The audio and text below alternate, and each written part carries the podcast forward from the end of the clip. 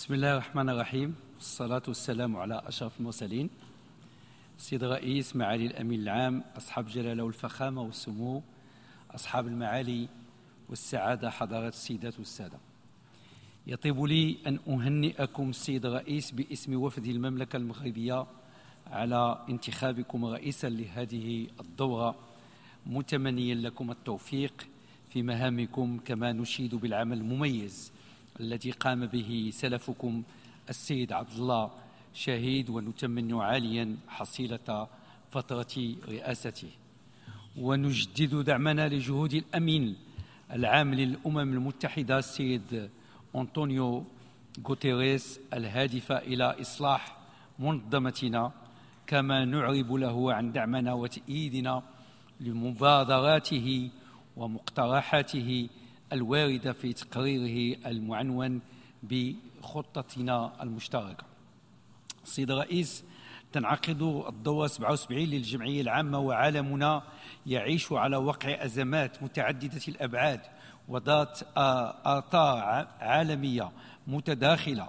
فبعد ثلاث سنوات من بداية انتشار جائحة كوفيد 19 يواجه عالمنا مجموعة من التحديات العميقة والأزمات المتلاحقة.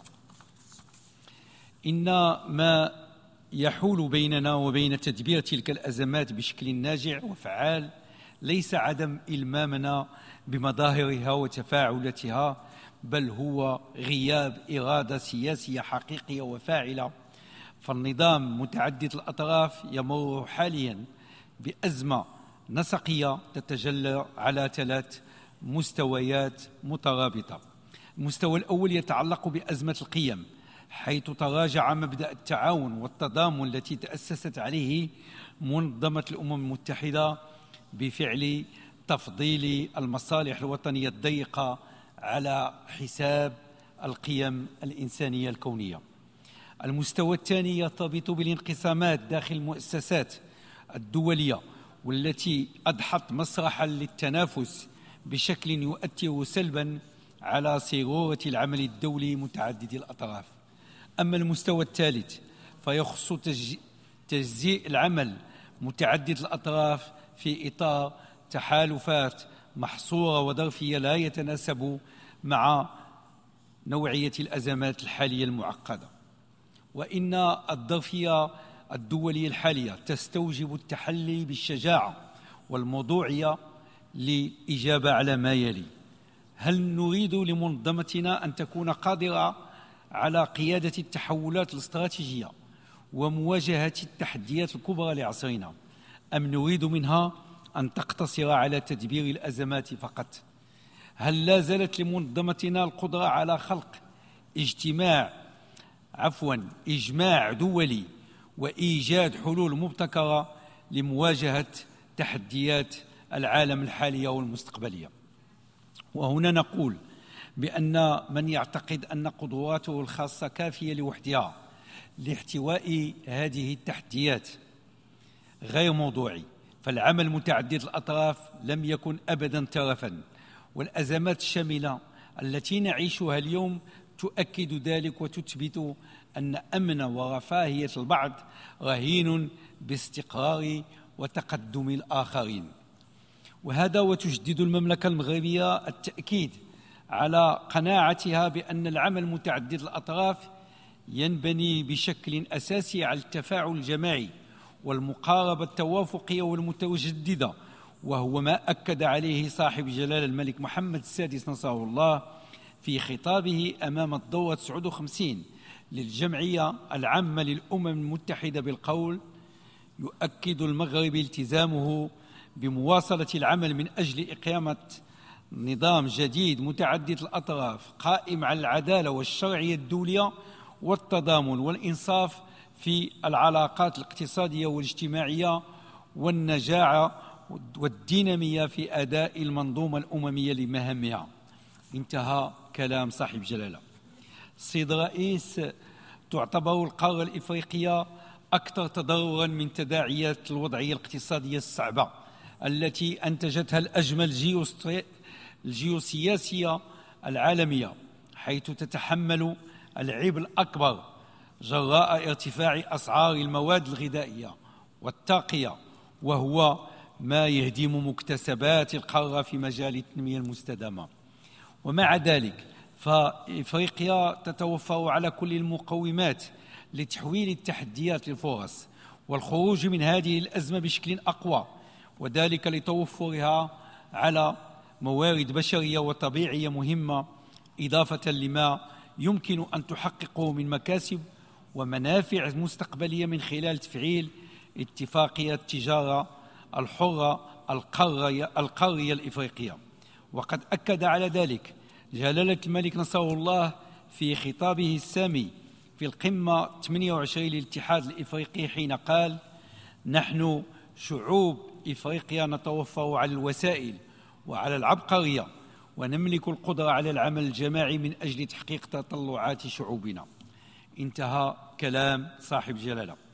وانطلاقا من هذا التوجه تدعو المملكة إلى تقوية التعاون الدولي لما فيه صالح الدول الإفريقية من خلال تخفيف عبء الديون وإطلاق مبادرات تنموية متكاملة كفيلة بتعزيز قدرتها على الصمود في وجه الصدمات الاقتصادية الحالية والمستقبلية.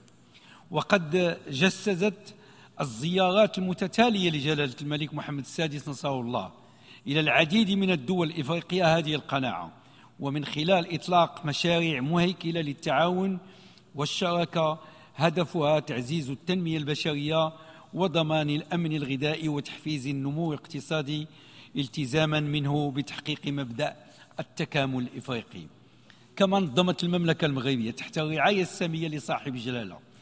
الدورة الرابعة عشر لقمة الأعمال الإفريقية الأمريكية بهدف تحفيز تدفقات الاستثمار إلى القطاعات ذات الأولوية للبلدان الإفريقية. السيد الرئيس لا, لا, لا تزال العديد من الدول تعاني من تداعيات وانعكاسات جائحة كوفيد ويبقى التحدي هو ضمان توفير إمدادات كافية ومنتظمة للقاحات وتوزيعها بشكل عادل بين جميع دول العالم. ووفاء منه لانتمائه الإفريقي أطلق صاحب جلال الملك محمد السادس.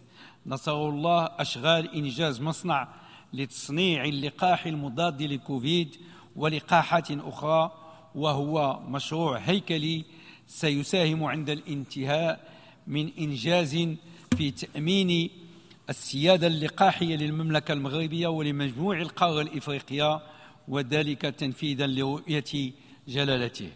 لقد أظهرت الجائحة أن الصحة الجيدة والرفاه ليس فقط هدفا رئيسيا للتنمية المستدامة بل إنه من شروطها وأعمدتها الأساسية وهو ما جعل الحكومة المغربية تشرع بتعليمات سامية من جلالته في تنزيل ورش تعميم التغطية الصحية الأمر الذي مكن حوالي 70% من الساكنة من الاستفادة في هذه التغطية في أفق الأصول الوصول إلى 100% مع متم السنة الحالية. سيد الرئيس إن تحدي تغير المناخ يستدعي حلولا عاجلة وتدخل من مختلف الفاعلين بعيدا عن خطابات النوايا فعدم احتوائه بشكل ناجع ومستعجل يهدد مسار التنمية في مناطق عديدة من العالم وينذر بانتشار خطر المجاعة والتشرد وازدياد النزوح البيئي. في هذا الإطار ما فتئت المملكة المغربية وفقا للنظرة السديدة لصاحب جلال الملك محمد السادس نصره الله تنبه لأثر أزمة المناخ على القارة الإفريقية التي تعتبر الأكثر تضررا من من آثارها وبالتالي يقع على عاتق الدول المتقدمة الالتزام بتعبئة الموارد المالية والتكنولوجية اللازمة لفائدة الدول الأفريقية لتمكينها من التصدي لتداعيات هذا التحدي العالمي. وقررت المملكة رفع مساهمتها المحددة وطنيا للتخفيف من انبعاثات الغاز الدفيئة بنسبة 45.5% في حلول 2030 ويعد هذا الهدف جزءا من استراتيجية مغربية متكاملة لتحقيق تنمية تنمية منخفضة الكربون بحلول عام 2050 تهدف إلى الانتقال إلى اقتصاد أخضر ينسجم مع مبادئ مع مبادئ الاستدامة وهي الأسس التي يقوم عليها النموذج التنموي الجديد للمملكة. يتجسد هذا الطموح أيضا باستمرار المملكة المغربية في تنفيذ الالتزامات التي وقع الاتفاق عليها في خلال من خلال أشغال القمة الإفريقية التي انعقدت في مراكش سنة 2016 على هامش مؤتمر الأطراف كوب 22 تحت الرئاسة السامية لجلالة الملك محمد السادس نصره الله وخاصة فيما يتعلق بتطوير قدرة القطاع الزراعي على التكيف مع تغير المناخ وزيادة مستوى استخدامات استخدام الطاقات المستدامة. سيد الرئيس سيكون للاضطرابات العالمية. أثر سلبي على الجهود التي بذلت لتحقيق الأمن الغذائي. إذ لم تعمل الدول على تطوير قدراتها الداخلية بشكل يتناسب مع الواقع الجديد. وفي هذا الإطار يواصل المغرب الاستثمار في قطاع الزراعة لجعله قادرا على التكيف مع تغير المناخ لا سيما من خلال تعزيز التعاون جنوب جنوب مع القارة الإفريقية وهي القارة التي تتوفر على حوالي نصف الأراضي الصالحة للزراعة في العالم والتي لم يتم استغلالها حتى اليوم. وعلى المستوى الوطني يواصل المغرب تنزيل استراتيجية مخطط الجيل الأخضر وفقا للتوجيهات السامية لجلالة الملك محمد السادس نصره الله بما يخدم تحقيق الأمن الغذائي.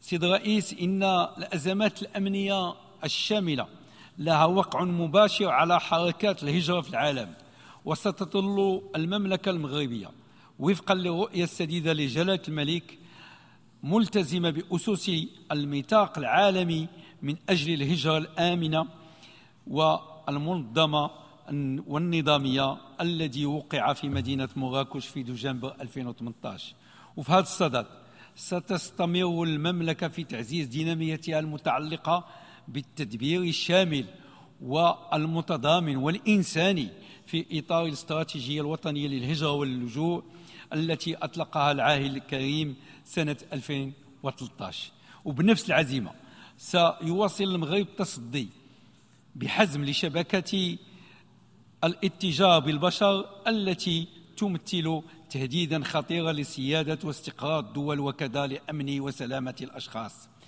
يظل سيد رئيس يظل حفظ السلام من أهم إنجازات منظمتنا ورمزا لقدراته على توحيد الوسائل والقدرات مما يستوجب علينا جميعا العمل على تطويره وتحسينه وضمان سلامة العاملين فيه.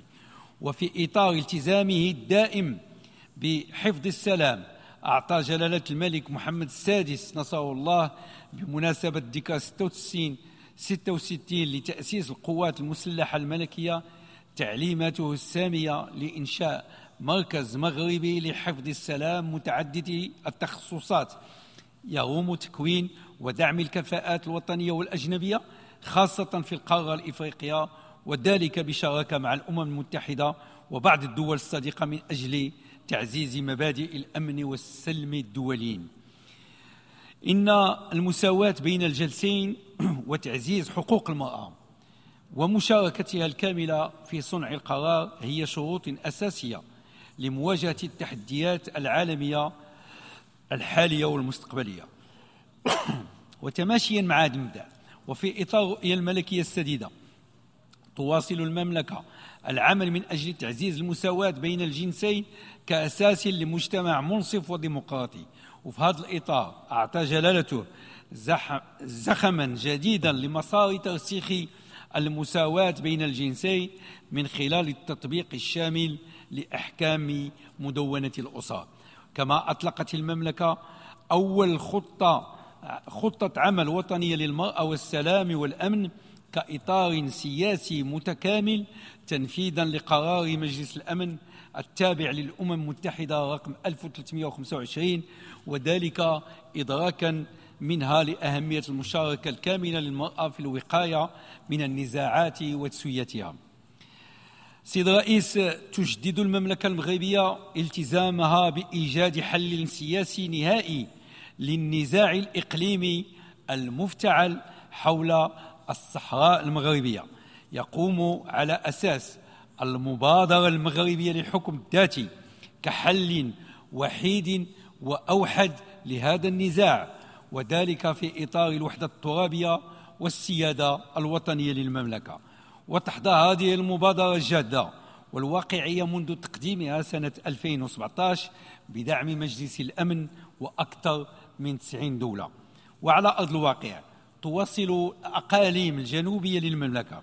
ديناميتها التنموية التي لا رجعة فيها في إطار النموذج التنموي للأقاليم الجنوبية التي أقل أطلقه صاحب الجلالة الملك محمد السادس نصره الله سنة 2015 وتشارك ساكنة المنطقة بشكل كامل في جميع مراحل تنزيل هذا النموذج الطموح من خلال ممثلها المنتخبين ديمقراطيا.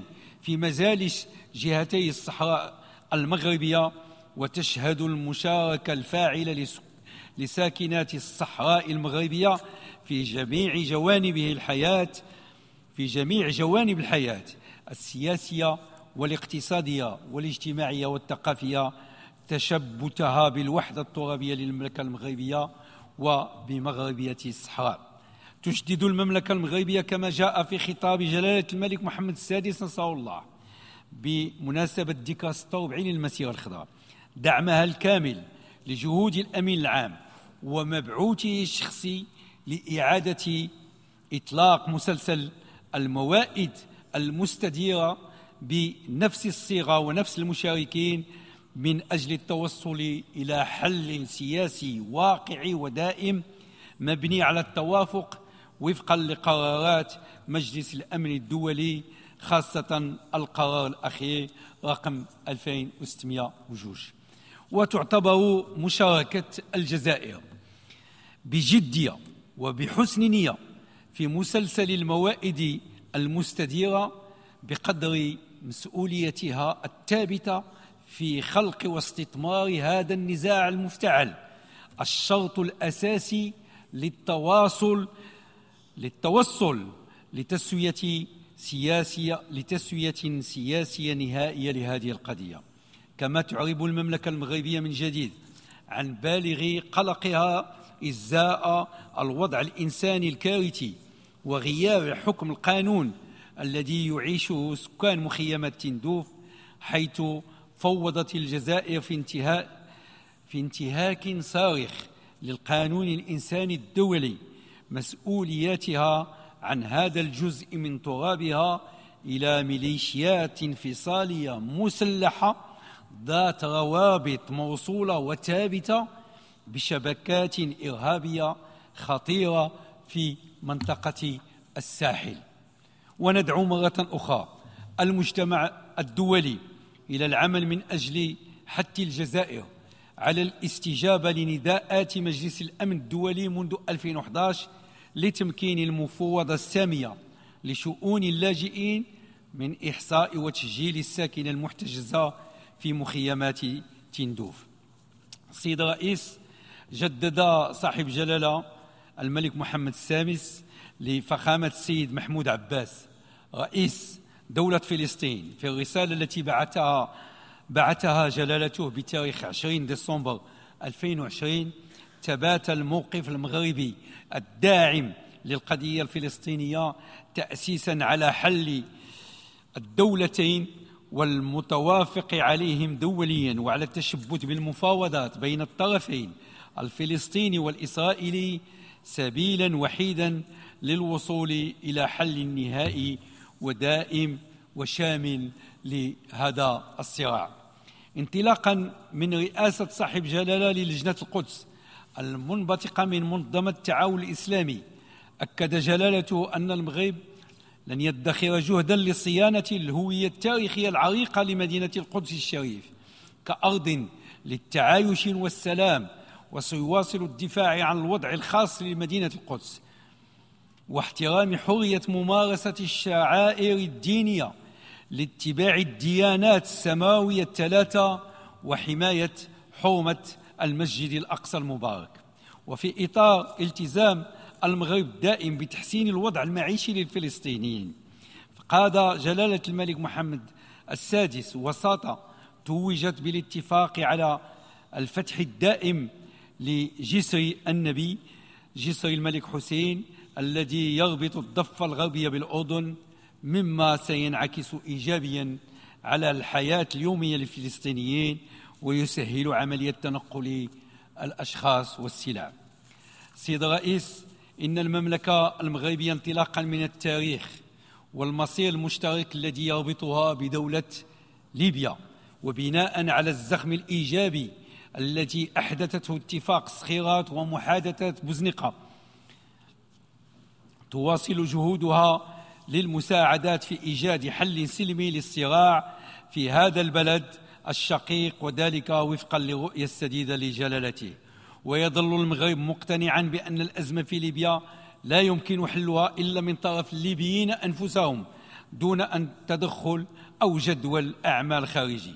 كما ترحب المملكة المغربية بتعيين السيد عبد الله بتيلي ممثلا خاصا للأمين العام المتحده للأمم المتحدة ورئيسا لبعثة الدعم بدولة ليبيا وتؤكد على استعدادها التام للتعاون معه من أجل المساهمة الفعالة في الجهود المبذولة لتصل الأطراف الليبية للتوافقات الضرورية لإجراء انتخابات البرلمانية والرئاسية كسبيل وحيد وحيد لتخطي الوضع الحالي.